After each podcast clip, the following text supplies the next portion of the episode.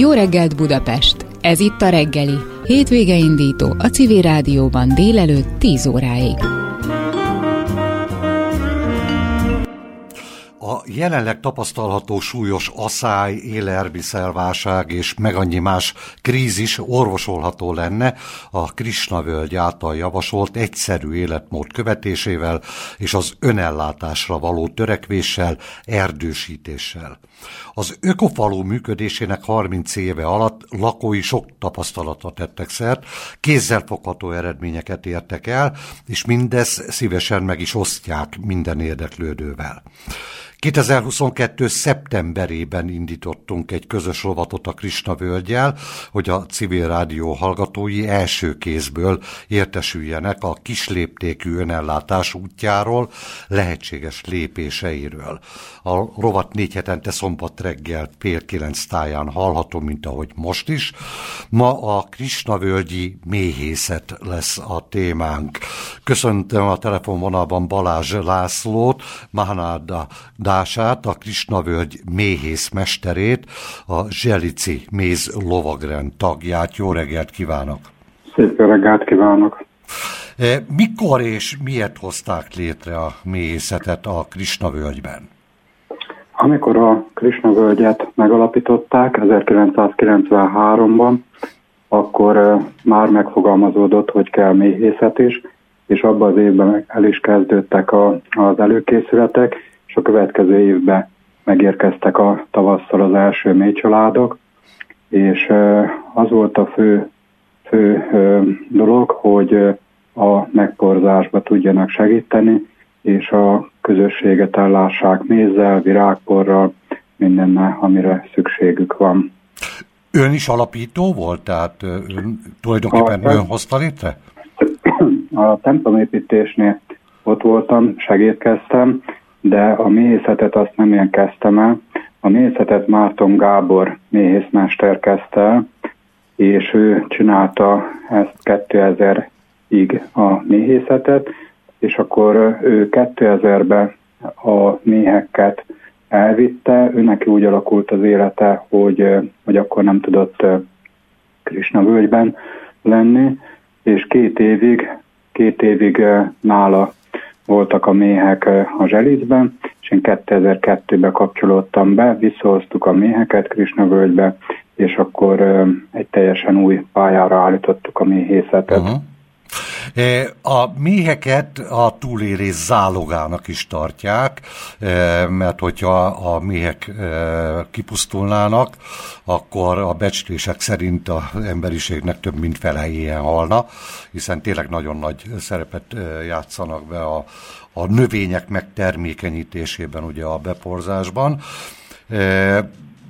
sokan és sokfelé kongatják egyfolytában a vészarangot, nem véletlenül, mert ugye nagyon-nagyon nagy dinamikával pusztulnak a méhek.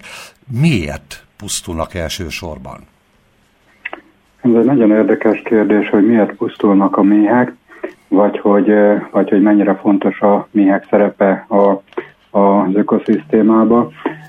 Vannak tények, ami, ellen, ami, ami elvitáztatlan tény, és vitázni sem lehet ellene. Ilyen például, hogy a szárazföldi növények 80%-a megporzásos, tehát valamilyen módon rovar megporzás, vagy, vagy akár csak az, hogy a csiga átmászik rajta, tehát valamilyen módon meg kell porozni. És annyira megváltozott a környezetünk, hogy ma már csak a házi méhek azok, amit számlálásos vizsgálatokkor meg lehet figyelni akár mezei virágokon, vagy kultúrnövényeken, és az, hogy a méhek pusztulnak, vagy éppen nem pusztulnak, ez meg ez egy olyan kérdés, hogy, hogy azért ezt úgy meg kell vizsgálni távlatokban, hogy, hogy hogy működik egy mély család. Természetes körülmények között egy mély család 8-10 mélyrajt tudott ereszteni, az azt jelenti, hogy 8-szorosára, 10-szeresére tudott növekedni létszámba. Ez a természetes. Ha viszont egy egyensúlyt figyelünk meg, akkor azt látjuk, hogy nem lehet minden évben tízszer több, mert hát akkor, ha így hatványozódna, akkor, akkor már csak mélyek lennének a Földön. Tehát azt lehet látni, hogy természetes körülmények között akár 80-90 százalék mélypusztulás is sajnos belefér. Uh-huh. Tehát a természet így dolgozik. Uh-huh. Amióta okszerű méhészkedést folytat az ember, azóta ezt le tudtuk vinni 30-40 százalékra. Ez, itt tartunk, és ez miatt tűnik olyan, olyan soknak, mert hát betelte, betele mondjuk 100 mély család, és kitelel mondjuk 70, és hú, 30 mély család elpusztult, ez egy átlagos téli veszteség, akkor azt mondjuk, hogy hát, hogy akkor nekünk veszteségünk volt. Uh-huh. Holott igazából, ha természetes körülményeket vesztük figyelembe, akkor nyereség, mert hogy tudtunk megőrizni méheket, és vigyáztunk rájuk, tehát több, többet tudtunk megőrizni. Uh-huh. És éppen itt van a probléma, hogy mivel többet őrzünk meg, mint ami a természetben megmaradt volna, ez miatt olyanokat is életbe tartunk, akik a természetben nem maradtak volna életbe. Tehát uh-huh a szelekció az, a természetes szelekció az pont nem működik. Tehát itt is belenyúltunk a természetes szelekcióba. Igen, igen, itt is belenyúltunk, de a monokultúrát is meg lehetne említeni, hogy régen, amikor volt egy hatalmas nagy mező, mert hogy ugaras műveltetés volt, tehát hogy meghagyták a területeket úgy, hogy amit éppen Isten engedte, hogy akkor növények nőjenek rajta, akkor azok nőtek. Ez akár több ezer növény is lehetett egy mezőn, ma helyette van búza.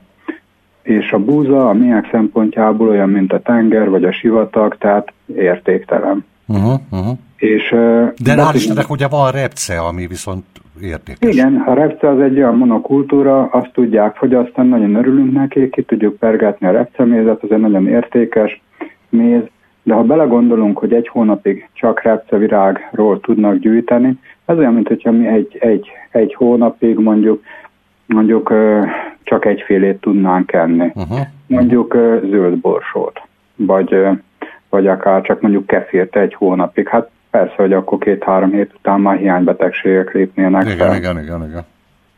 Tehát ez a méheknél ugyanúgy megtalálható. És van kétféle vegyszerezés. Van egy, ami külső, ami kívülről, tehát amit a, a földeken a gazdák kiszórnak különböző vegyszereket a növények védelmébe, az miatt, hogy akkor nagyobb legyen a termés, a ez érinti. Hogyha nem jó vegyszereztek, akkor rosszul érinti. Van egy másik, hogy az ember annyira belenyúlt a természetbe, hogy, hogy sajnos a méhésznek is kell különböző vegyszereket használni a kaptárba. Mi próbálunk olyan vegyszereket használni, ami igazából nem egy durva vegyszer, hanem teljesen természetes. Mondhatom azt, hogy bio-öko módszer, és nem árt a méheknek. De nem mindenki ezt választja, mert ez egy kicsit bonyolultabb, ez egy kicsit nehezebb. Uh-huh. Igen, igen, igen, igen. És akkor így is tud veszteség lenni.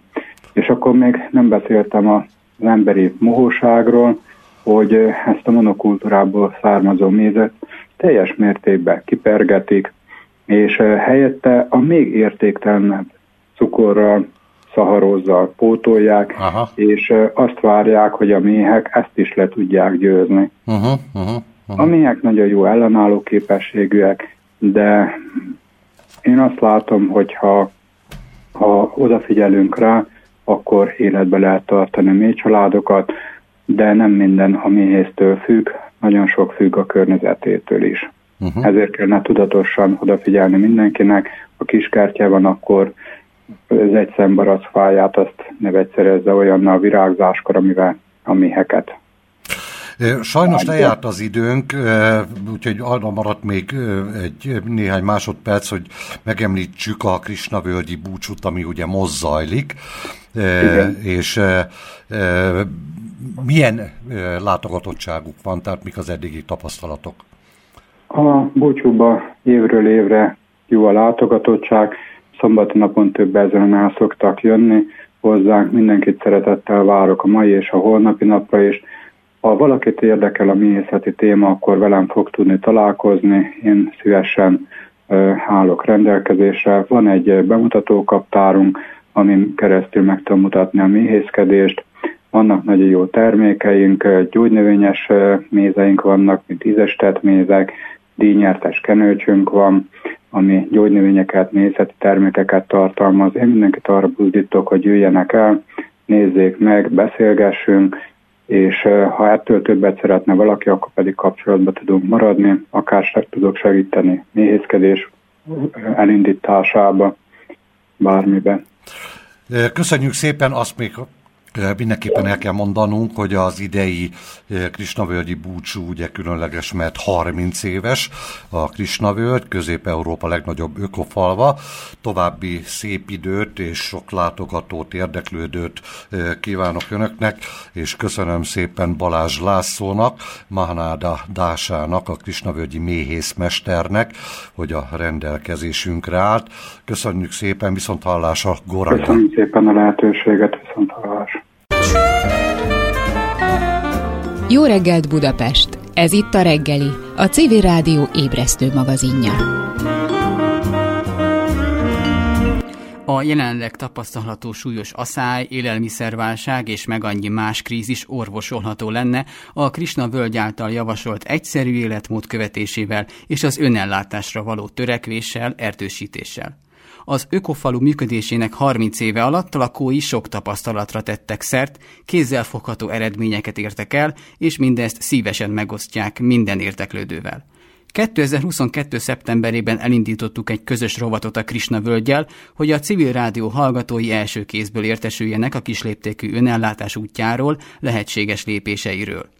A rovat négy hetente szombaton reggel fél kilenc száján hallható.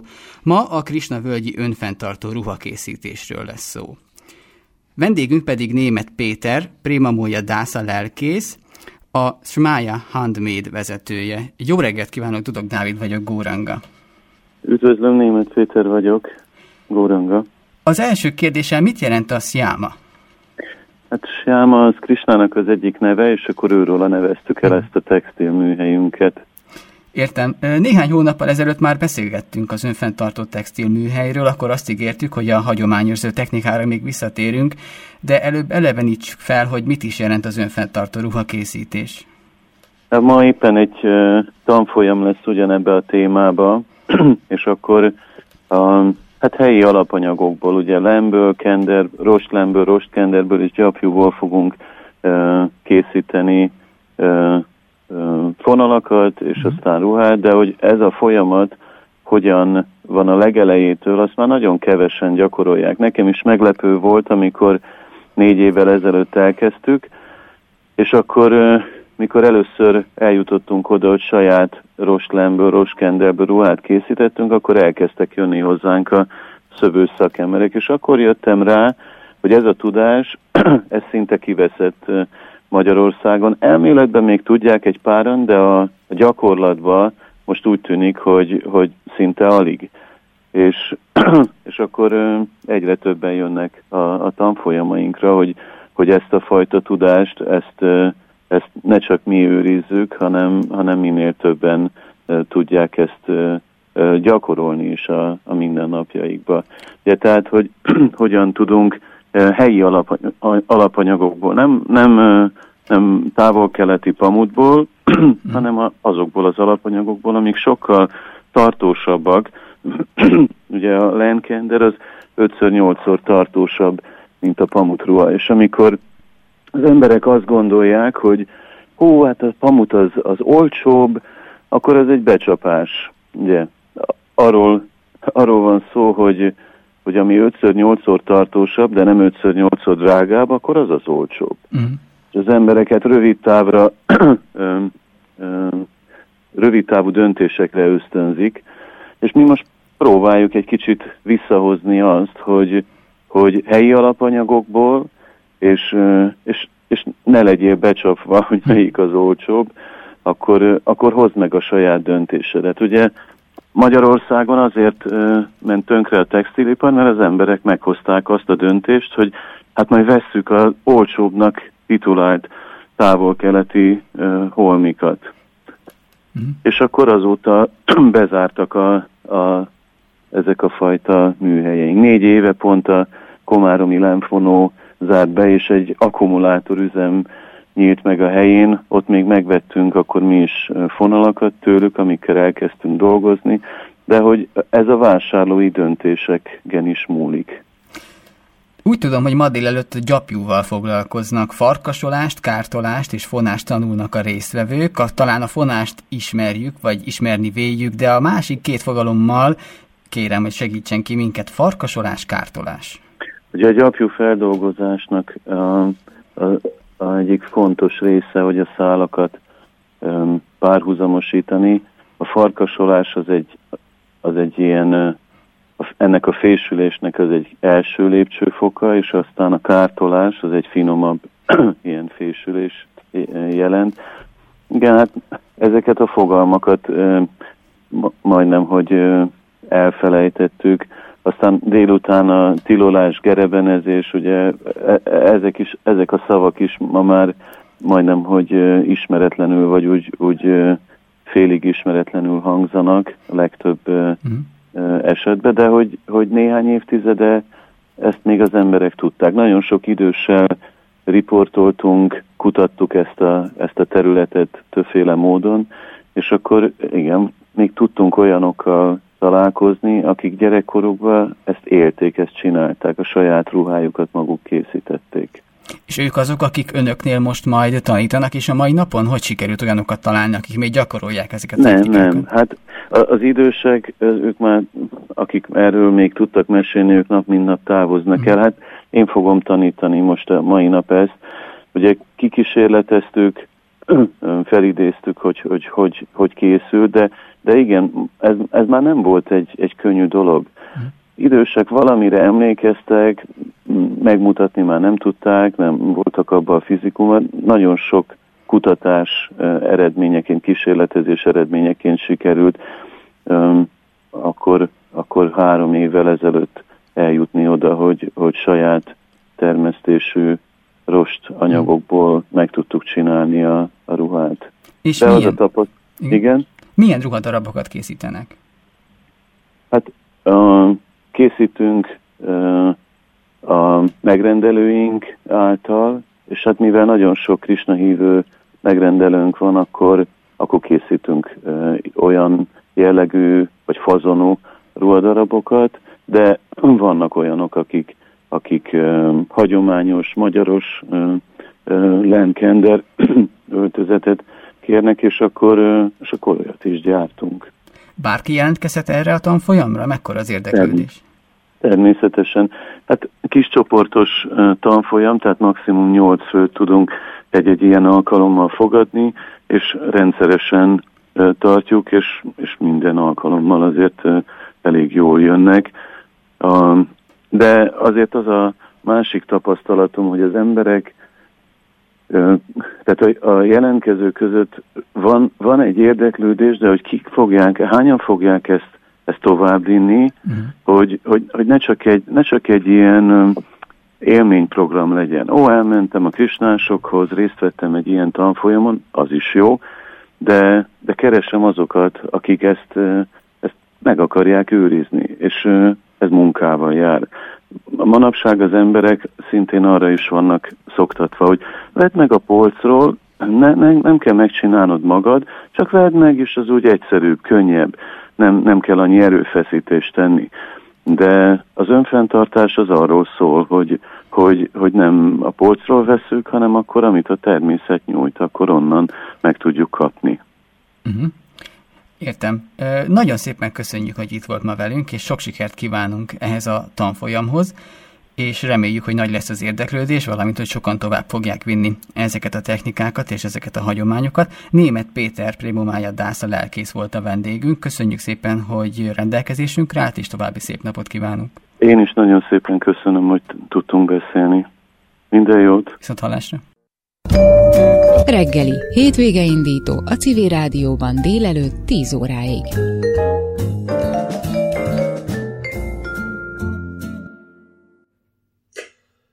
asszály, élelmiszerválság, meg annyi más krízis, ez mind, e, ennek hatása mind e, csökkenthető lenne, illetve orvosolható lenne a Krishna völgy által javasolt egyszerű életmód követésével és az önellátásra való törekvéssel, erdősítéssel. 2022. szeptemberében elindítottunk egy közös robotot a kis Krishna völgyel, hogy a civil rádió hallgatói első kézből értesüljenek a kisléptékű önellátás útjáról, lehetséges lépéseiről. A rovat négy hetente szombaton reggel fél kilenc táján hallható, mint ahogy most is. Ma az őszi tél elejé egyik legfontosabb tennivalóról, a faültetésről beszélgetünk, és akivel beszélgetünk Párta Dász, azaz Bőce Vilmos, a Krisna Völgy környezetgazdálkodási vezetője. Jó reggelt kívánok! Jó reggelt kívánok én is! Önök ma is fát ültetnek az ökovölgyben. Milyen fákat telepítenek és mennyit? Változatosan több fafajt is telepítünk, van erdősávok telepítése, erdőknek a telepítése és településfásítás is. A településfásításban díszfákat elsősorban, őshonos díszfákat telepítünk, ott korosabb fákról van szó, és az erdősítéseknél ott pedig kisebb csemetékkel nagyobb felületet ültetünk el. Önök is, a csemetét is önök nevelik? Nem, azt egyelőre csemetekertektől vásároljuk. Van egyébként egy kisebb saját faiskolánk is, de az sokkal kisebb igényeket szolgál ki még egyelőre. Uh-huh. E, miért ez az időszak a legalkalmasabb egyébként a faültetésre? E, ugye azért lehet olvasni, hogy az úgynevezett konténeres fákat gyakorlatilag bármikor lehet ültetni. Fagymentes időszakban gyakorlatilag az év során bármikor csak a, az ősz az azért is kell kedvezőbb a fák gyökeresedése, beeredése szempontjából, még ha szabad gyökérzettel telepítjük is, mert ilyenkor a gyökérzet az télen is elkezd fejlődni, és kell, kellően nedves a környezet, ugyanakkor már főleg a lompullatóknál nincsen lomba fákon és a cserjéken, ezért nem szárad ki a csemete, amit elültettünk, ott ugyanis az a folyamat kicsit blokkolva van azáltal, hogy nincsen leveleken keresztül párologtatás. Uh-huh, uh-huh. És így könnyebben erednek. Míg a mondjuk egy konténeres növényt, hogyha az év során más időszakban ültetünk, akkor folyamatosan öntözést igényel, mert a nagy forróságban könnyen kiszáríthatja magát, saját magát a csemete. Gyümölcsfákat is ültetnek? Gyümölcsfákat is ültetünk, sőt, saját magunk oltunk is régi fajtákat, a Kárpát-medencei régi gyümölcsfajtákat. Uh-huh. Több mint 240 gyümölcsfajtánk van már. Az igen. E, hogyan kell előkészíteni az ültetést? Hát a legfontosabb, hogy, hogy egy jó minőségű talajba kerüljön az ültetendő csemete, és az nálunk is, főleg a, a gyümölcsfáknál, de bocsánat, azért vannak helyek, ahol nem annyira jó minőségű, akkor oda ne is ültessünk?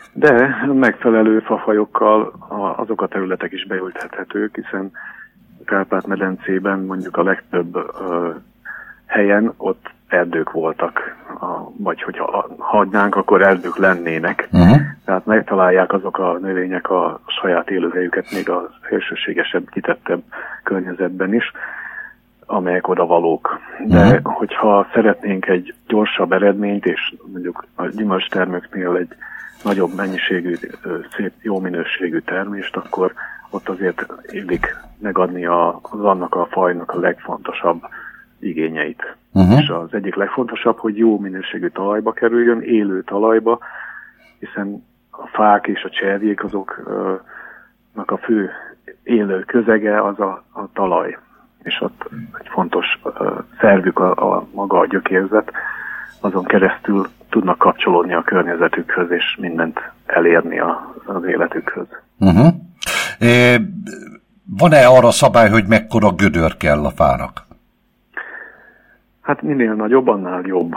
Tehát, hogyha jól átmozgatott talajba kerül például egy gyümölcsfa, akár az egy köbméteres gödröt is el lehet gyümölcsfánként képzelni, akkor abban sokkal könnyebb lesz a gyökeresedése, de természetesen fontos, hogy a rétegrendet nagyon ne változtassuk meg, tehát a talajnak is van egy általános szerkezete, ami a, a felső 10-15 cm-en olyan élőlények élnek, amelyek több oxigén, több fényt igényelnek, és ahogy megyünk lefelé, a termőréteg mondjuk egy olyan 35-40 cm, akkor egyre másabb mikroflóra fog élni a talajban, és azok már nem igényelnek olyan nagy mennyiségű oxigént, illetve fényt sem. És hogyha ezeket megbolygatjuk, akkor a talajnak a, az élethez való viszonya is megváltozik, uh-huh. és uh-huh. kell egy idő, mire újra rendeződik.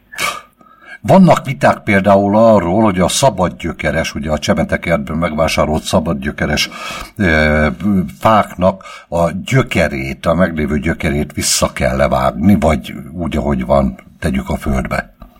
Hát maximum a, a külső gyökereknek, a, a nagyobb gyökereknek a végét érdemes egy kicsit megvágni, mert hát a, ahogy azt minden kertész tudja, hogy a metszés az növeszt. Tehát ugye amikor megsérül egy felület a növényen, akár felső részen, tehát föld, föld feletti részen, akár a, talaj, a, a talajban lévő részen, akkor ott hormonális változások indulnak, és újra szövetek képződnek és így a gyökeresedés is elindul, amikor egy kicsit a gyökér meg van vágva, de uh-huh. valójában már, amikor felszedik a, a szabad gyökerű csemetéket, már akkor elég nagy sérülés van, tehát nem, ha ezt nem hajtja végre valaki az ültetéskor, akkor nem követel nagy hibát, mert már épp eléggé megsérült a gyökérzete azzal, hogy föl lett szedve elültettük, ugye jön a nyugalmi állapot, közben azért a gyökérzet fejlődik. Mikor szükséges aztán az alakító metszés? Ha szükséges egyáltalán. Hát gyümölcsfáknál ott, ott illik azért egy indításnál egy metszést végrehajtani, hiszen a gyökérzetet vissza. Rögtön ültetéskor? Uh, nem, attól függően, hogy milyen faj, milyen gyümölcsfajról van szó. Vannak, amik jól bírják a hidegben történő metszést is, mondjuk az alma és a körte, kevésbé már a szilva, és legkevésbé mondjuk a barackok. Azokat abban az állapotban kell metszeni, amikor már a rügyfagadás van, a, konkrétan a virágzás előtti állapot, piros bimbós állapot barackoknál. Ennél a korábbi állapotban történő metszés az kórokozóknak a, a bejutását hozhatja, főleg a gutaütést. Uh-huh, uh-huh. És ezért, ezért a koratavaszi időszakban kell ezt az alakító metszést megtenni, mielőtt kifakadnak a fák, uh-huh. főleg így február vége, márciusban az ideális. É, kell-e őket védenünk? Ugye ültetés után jöhetnek a fagyok, különböző kórokozók, egyebek, tehát ezek ellen hogy védekezzünk, mint védekezzünk, kell-e egyáltalán? Főleg, hogyha nagyobb sebeket ejtettünk a fákon, akkor azt illik azért, tehát az egy centiméternél nagyobb sebfelületeket illik lekezelni valamilyen védő anyaggal. Ennek vannak nagyon egyszerű fakenőcsei is, amit a múltban is használtak az emberek, és vannak bonyolultabbak, amelyek valamilyen kemikáliát használnak. Az a lényeg, hogy a gombák és a baktériumok bejutását a, az élő felületbe megakadályozzuk. Tehát le kell zárni ezeket a sebeket, és lehetőleg olyannal, ami valamilyen gombaölő hatású. Ennek vannak természetes ilyen velejárói is. Régen például olajot az agyaggal, sárral, és tehéntrágyával olajat kevertek össze, és akkor azzal kenték le. Az is egy antibakteriális hatású kenőcs, sebkenőcs. Aztán nyilván, hogyha valamilyen rezes oldatot használunk, az is jó gombolődő hatású. Kellett valamilyen módon trágyázni? Igen, mindenképpen csak érett trágyát, vagy pedig jó minőségű komposztot érdemes használni, amivel dúsítjuk a a talajnak a, azt a részét, ahol a gyökérzet most konkrétan van. Friss trágyát azt uh, kerülni kell, tehát azt nem. Műtrágyákat meg én magam nem ajánlom, mert vannak egy természetes uh, megfelelője is, és akkor inkább az uh-huh. érdemes használni. Mindenképpen, hiszen egy csökkent gyökérfelülettel a növény először nehezen jut tápanyaghoz, és jó, hogyha dúsabb tápanyagban az a talaj, amiben éppen begyögeresedik, mert akkor könnyebben igen, igen, igen, igen. a tápanyagokhoz. Hány fát ültetnek el most ebben az időszakban? Most úgy 2000 erdészeti csemetét, és uh, egy olyan uh, 500 díszfát és díszcserjét. Uh-huh. Hát nagyjából egy, egy fél hektárnyi erdőfelülettel növekszik, és majdnem ugyanannyi díszkerttel növekszik a, a település fásítása. Az erdősültségünk így már igazából az országos átlagnál jóval magasabb uh-huh. lesz. Tehát most ugye az országban olyan 21-22 százaléka az erdősültség. Mi már elértük a saját gazdálkodási területünkön a 30 százalékot, de nem állunk meg. Úgy ideálisan a hagyományos és fenntartható tájhasználat az legalább 40 százalék erdősültség mellett működne uh-huh. jól. Nagyon szépen köszönjük, hogy újra rendelkezésünkre állt. Pőce Vilmost, azaz Párta Dászt hallották, a Krisnavölgy környezetgazdálkodási vezetőjét és a faültetésről beszéltünk. Viszont hallásra! Viszont hallásra, köszönöm. Reggeli. Programajánló, piaci körkép, kultúra és minden, ami egy tökéletes reggelhez kell. Délelőtt 10 óráig.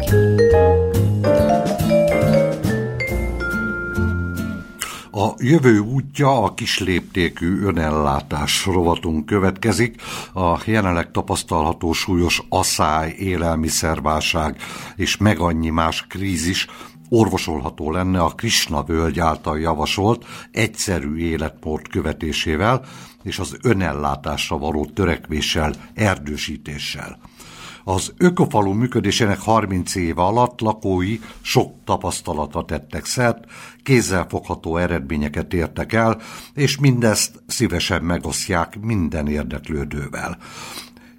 2022. szeptemberében indítottuk ezt a közös sorovatot a Krisna völgyel, hogy a civil rádió hallgatói első kézből értesüljenek a kisléptékű önellátás útjáról, lehetséges lépéseiről, és négy hetente szombaton reggel hallhatják itt 9 óra táján a civil rádióban.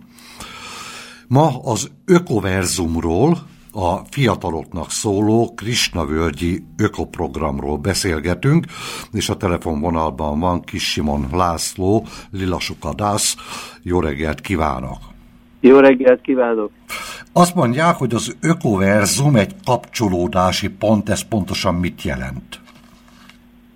Ez azt jelenti, hogy azok a fiatalok, akiket érdekel az önellátás, az önfenntartás, akkor bele tudnak kóstolni ebbe Krishna völgynek a különböző területein, akár a tehenészetnél, akár a kertészetnél, a konyhába, és akkor tevőlegesen részt tudnak ebbe a tevékenységbe venni annyi időre, amennyire szeretnék ezt kipróbálni.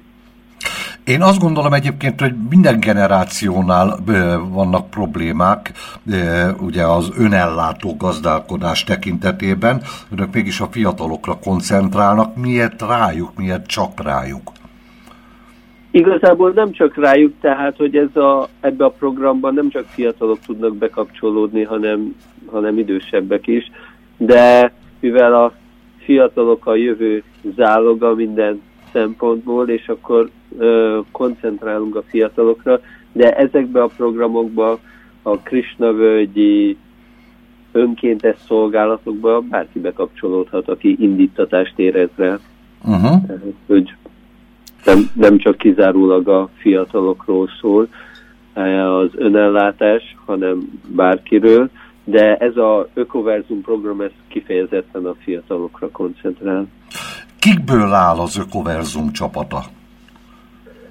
Igazából itt Krishna völgybe gyakorló hívőkből, akik, akik különösen érdeklődnek a önfenntartás iránt, és akik próbálják a saját életükbe is ezt megvalósítani, amennyire lehet. Nyilván, hogy Krishna völgy ez jó terepet és jó lehetőséget ad erre, és mi járunk felé az országban, én főleg Pécsen, Pécsen csinálunk egy klubot, egy Védanta klubot, és ide invitáljuk a fiatalokat, és akkor akik jobban érdeklődnek, akkor egy következő lépésbe el tudnak jönni, és ki tudják ezt Krisnavölgyben is próbálni. Ez akkor azt jelenti, hogy a Krishna völgyben élő hívők ott magángazdálkodást folyt, is folytatnak, és abban gyakorolják ezt, vagy, vagy ugye a nagy közösségen belüli közös gazdálkodásban? Igazából mind a kettő, nekünk van Krisnavegybe egy, egy közösségi kertészetünk, ahol mindenki kiveheti a részét, de a családi házaknál, szinte minden háznál van egy kis kert, ahol valaki egyedül is, vagy a saját házatáján is akkor kipróbálhatja uh-huh. ezeket a praktikákat, amit megtanult, mert a kertészeink, akik egész, egész nap ezzel foglalkoznak, akkor már nagyon gyakorlottak, hogy mit, hogyan lehet a legjobban csinálni, és amikor valaki mondjuk nem is a kertészetben van egész nap szolgálata, hanem egy másik területen, de a saját házatáján is uh-huh, ki uh-huh. tudja ezt próbálni. Szerveznek nyílt napokat is, és e, itt mi történik egy ilyen nyílt napon?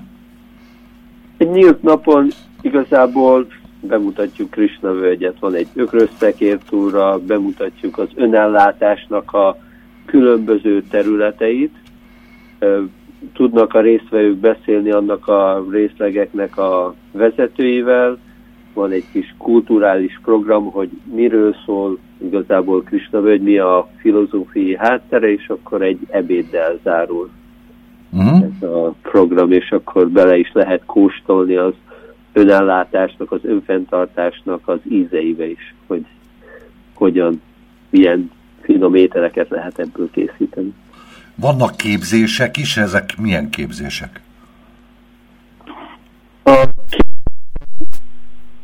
Vannak biokertész képzéseink, vagy amikor valaki érdeklődik mondjuk a főzés iránt, akkor részt tud venni egy vegetáriánus főzőtanfolyamon, vagy hogyha valaki kicsit hosszabb távra tervez, akkor mondjuk tud a konyhába szolgálatot végezni, vagy a tehenészetben meg tudja tanulni a, akár a tehénfejésnek a, a szolgálatát is. Idén a tehenészettel kapcsolatban egy fontos lépést tettünk előre, megépült a járgányház, ami arról szól, hogy az ökrök mennek körbe egy járom körül, és ez a, a mozgásuk meghajt egy tengelyt, és ehhez a tengelyhez lehet kapcsolni malmot, vagy hűrészgépet, szecskavágót, stb. stb. és akkor ökörerővel, tehát egy elektromos áram és dízel nélkül is ezeket az alapvető tevékenységeket meg lehet csinálni, tehát hogy ki lehet próbálni a tehenészetbe is a szolgálatokat, uh-huh. méhészetbe, hogyha valaki egy kicsit bátrabb, és nem fél a méhektől, és akár a szövő műhelyben, a szövőüzemben is, akkor ki tudja próbálni, hogy milyen kézzel megszőni, vagy megfonni a igen. alapanyagokat. Igen, igen. Gondolom vannak már tapasztalatok, mekkora az érdeklődés, és általában honnan, honnan érdeklődnek a fiatalok? Tehát, és most igazából az, azzal szembesültünk, hogy nem, nem tudjuk teljes mértékben kiszolgálni, mint amennyire uh-huh. érdeklődés lenne rá. Tehát, hogy, hogy a, az érdeklődés Pécsről például, mert ott rendszeresen jelen vagyunk, akkor sokan jönnek Budapestről, Szombathelyről, tehát hogy ahol vannak közösségi programjaink, akkor onnan, uh-huh. onnan érkeznek. Tudnak bővülni esetleg, hogy az igényeket kielégítsék? Hát próbálkozunk, tehát hogy itt a Krishna völgyben az egyik szűk keresztmetszet a szálláshelyeknek a kérdése, és igazából úgy tud bővülni, ahogy tudjuk bővülni a, bővíteni a szálláshely kapacitásunkat, hogy akkor minél több fiatalt, vagy nem, nem feltétlenül fiatalt el tudjunk szállásolni. Köszönöm szépen, hogy rendelkezésünkre állt, tehát az Ökoverzum a kapcsolódási pont volt a témánk ma reggel, és köszönöm szépen Kis Simon László Lidasuka Dásznak, hogy rendelkezésünkre állt.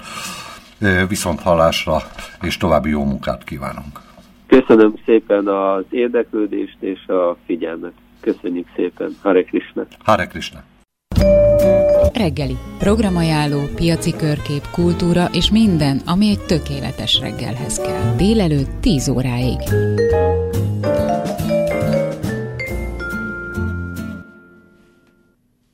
Következik a jövő útja, a kisléptékű önellátás rovatunk, amely ma a fenntartható fejlődésről és a nem növekedésről fog szólni. A jelenleg tapasztalható súlyos aszály, élelmiszerválság és meg annyi más krízis orvosolható lenne a Krisna völgy által javasolt egyszerű életmód követésével és az önellátásra való törekvéssel, erős, erdősítéssel. Az ökofalu működésének 30 éve alatt lakói sok tapasztalatra tettek szert, kézzel fogható eredményeket értek el, és mindezt szívesen megosztják minden érdeklődővel. 2022. szeptemberében indítottuk ezt a közös rovatot a Krisna völgyel, hogy a civil rádió hallgatói első kézből értesüljenek a kisléptékű önellátás útjáról, lehetséges lépéseiről. A rovat négy hetente szombaton reggel fél kilenc táján hallható. Ma tehát a fenntartható fejlődésről és a nem növekedés elvéről beszélgetünk, és beszélgető társunk Karádi Csaba, Csétánya Dász lelkész, és az első kérdés a fenntartható fejlődésre vonatkozik. Ugye talán az egyik legnagyobb probléma ma a világban a túlnépesedés, amely szinte elképzelhetetlen növekedés nélkül. Tehát hogy, hogy valósulhat meg mégis a fenntartható fejlődés? Vagy csak a fenntartatóság? Jó reggelt kívánok! Jó reggelt kívánok, üdvözlöm a hallgatókat! A, igazából a, nem is a túlnépesedés, hanem a túlfogyasztás az igazi probléma. Uh-huh. Ugye itt nekünk azzal együtt, hogy uh, 8 milliárd ember él már a Földön, a problémánk az, hogy ez a 8 milliárd ember, hát most idézőjelben a 8 milliárd ember kikényszeríti ezt az állandó gazdasági növekedést. Hát, azért az, azt gondolom, hogy az nem a többség, aki kikényszeríti. Nem a többség, ez egy kisebbség, de ugye India, vagy hát Dél-Kelet-Ázsia, illetve Afrika, Dél-Amerika, ők is szeretnének fölzárkózni, ők is szeretnének majd úgy fogyasztani, úgy élni, mint mi, miközben már ugyan szakemberek azt mondják, hogy ez a 8 milliárd ember, ennek a 8 milliárd embernek is a fogyasztás, a kibocsátás az már végtragédiába dönti a civilizációnkat, Igen. mert már ez is elviselhetetlen. Igen. Ugye, és Krishna völgyet 30 évvel ezelőtt kezdtük, ugye 93-ban vásároltuk a, az első földeket, és a cél az, az, az egy ilyen ökoharmonikus gazdálkodás, egy ökoharmonikus közösségi élet létrehozása és fenntartása. És az alapvető elgondolásunk ott nem az, hogyha esetleg összeomlik a világ, összeomlik ez a fajta gazdasági mechanizmus, akkor Krishna völgy, mint egy ilyen Noé bárkája majd átmenti a Krishna közösséget az új jövőbe. Nyilván lehet egy ilyen funkciója is, de sokkal inkább egy kutatóműhelyről van szó, ahol hasznos tudásokat, hasznos működő megoldásokat keresünk a, a fenntartható gazdálkodás és a fenntartható közösség működtetéséhez. Uh-huh, uh-huh. És a hogy hogyan lehet ökohatékonyan a természethez közel, a természettel harmóniában élni. És most nem csak a gazdaság működése, a bioélelmiszer termelés mondjuk a, a kérdés, hanem nagyon nagy feladat az, hogy hogyan lehet egy működő közösséget fenntartani. Uh-huh. Mert az a tapasztalat, hogy a modern társadalom az a közösség nélküliség társadalma. Igen, igen, nem, igen. nem csak az a kérdés, hogy hogyan lehet műtrágyázás vagy, vagy mondjuk gyomírtó vegyszerek nélkül zöldséget termeszteni, hanem, hanem még fontosabb, vagy még, még nagyobb feladat az, hogy hogyan tudnak a 20-21. században szocializálódott emberek uh, tartós közösséget létrehozni. Uh-huh. És ez, a, ez azt jelenti, hogy hogyan tudnak együtt élni viszonylag szoros kötelékben, mondjuk 40 évig, vagy akár egy életen keresztül. Igen, igen, igen. Akkor konkrétan létezik fenntartható fejlődés? Na most ez a fenntartható fejlődés kifejezés is problematikus lehet, mert ugye mit értünk fejlődés alatt? Mert a, a modern ember ugye az azt szeretné, hogy, hogy akkor legyen minden öko, hatékony, ne pusztítsuk el a környezetünket, de közben folyamatosan tudjuk növelni a fogyasztásunkat, folyamatosan tudjuk növelni a kényelmünket, folyamatosan tudjuk növelni a, a, a, a fogyasztásból származó élvezetünket. Uh-huh. És, és akkor megint visszakanyarodunk oda, hogy, hogy egy zárt, véges zárt rendszerben nem lesz folyamatosan növelni a fogyasztást. Igen. Szóval az, hogy mi a növekedés, vagy mi a fejlődés, az egy másik kérdés. És itt jön be a Krisnavölgynek a másik ö, aspektusa, hogy Krisnavölgy az nem csak egy ökofarm, nem csak egy ökofalu. Krisnavölgy egy spirituális központ is. Az itt élők azok vallási közösséget alkotnak, sőt, hát Krisnavölgy a Magyarországon élő Krisna hívők számára egy zarándokhely. Igen. És ez egy nagyon lényeges pont, mert ugye az előbb arról beszéltünk, hogy a végtelen fogyasztással pusztítjuk el a, a, a Földnek a véges erőforrásait. És aztán mondjuk ezzel taszítjuk végromlásba jelenlegi civilizációnkat. Csak hogy a, a fogyasztást, a fogyasztás iránti mérhetetlen vágyat nem lehet parancsszóval megszüntetni. Ugye nekünk itt a nyugati kultúrában az emberi élet a, a boldogság keresés köré épül és a boldogságot, a boldogság érzetet a fogyasztásból származó élvezettel azonosítjuk. Igen. És itt most mindegy, hogy, hogy most anyagi javakról, vagy élményekről, vagy, vagy a kapcsolatok fogyasztásáról van szó. Ugye nekünk az a lényeg, hogy legyen mindig több és újabb.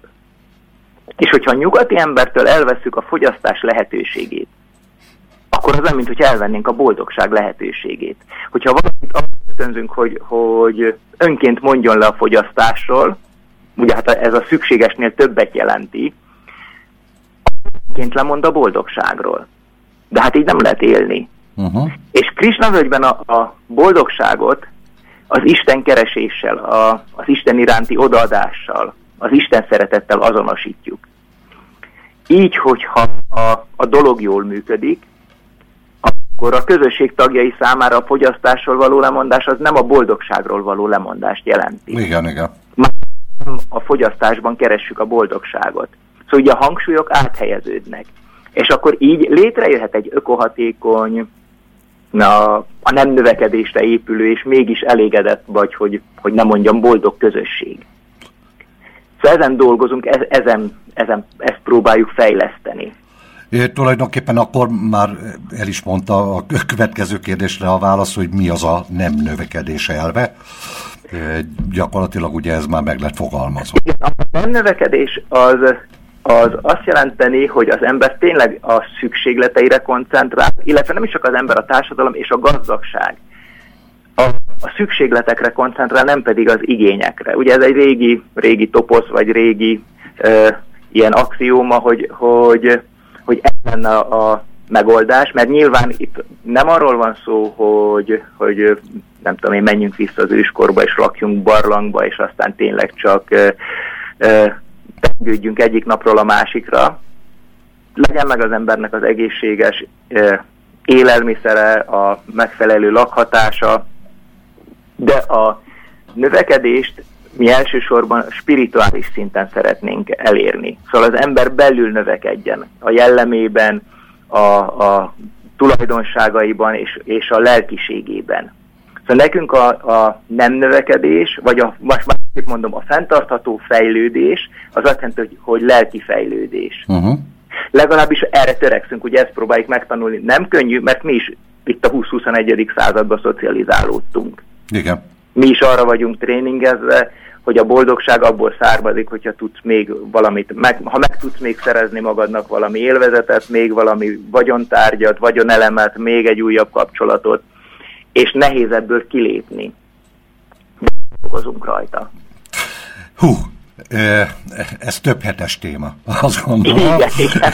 És nekünk most csak, nekünk csak 10 perc volt most sajnos. Úgyhogy nagyon szépen köszönjük, hogy rendelkezésünkre állt. Karád, nagyon köszönöm a lehetőséget. Karádi Csaba, Csétányadász lelkész. Hadd kérdezem meg, mit jelent a Csétányadász? Csétanya, ő Istennek az egyik inkarnációja, egyik avatárja, aki 500 évvel ezelőtt jelent meg, uh-huh. és a dász az pedig azt jelenti, hogy szolga. szolga. Mi mindannyian úgy tekintünk magunkra, mint Isten szolgája. Isten és, és minden más teremtményének a szolgája. Legalább ez, erre törekszünk, ezt szeretnénk megvalósítani. Köszönöm szépen a beszélgetést, további jó munkát! Én köszönöm a Hare legjobb Hare Krishna!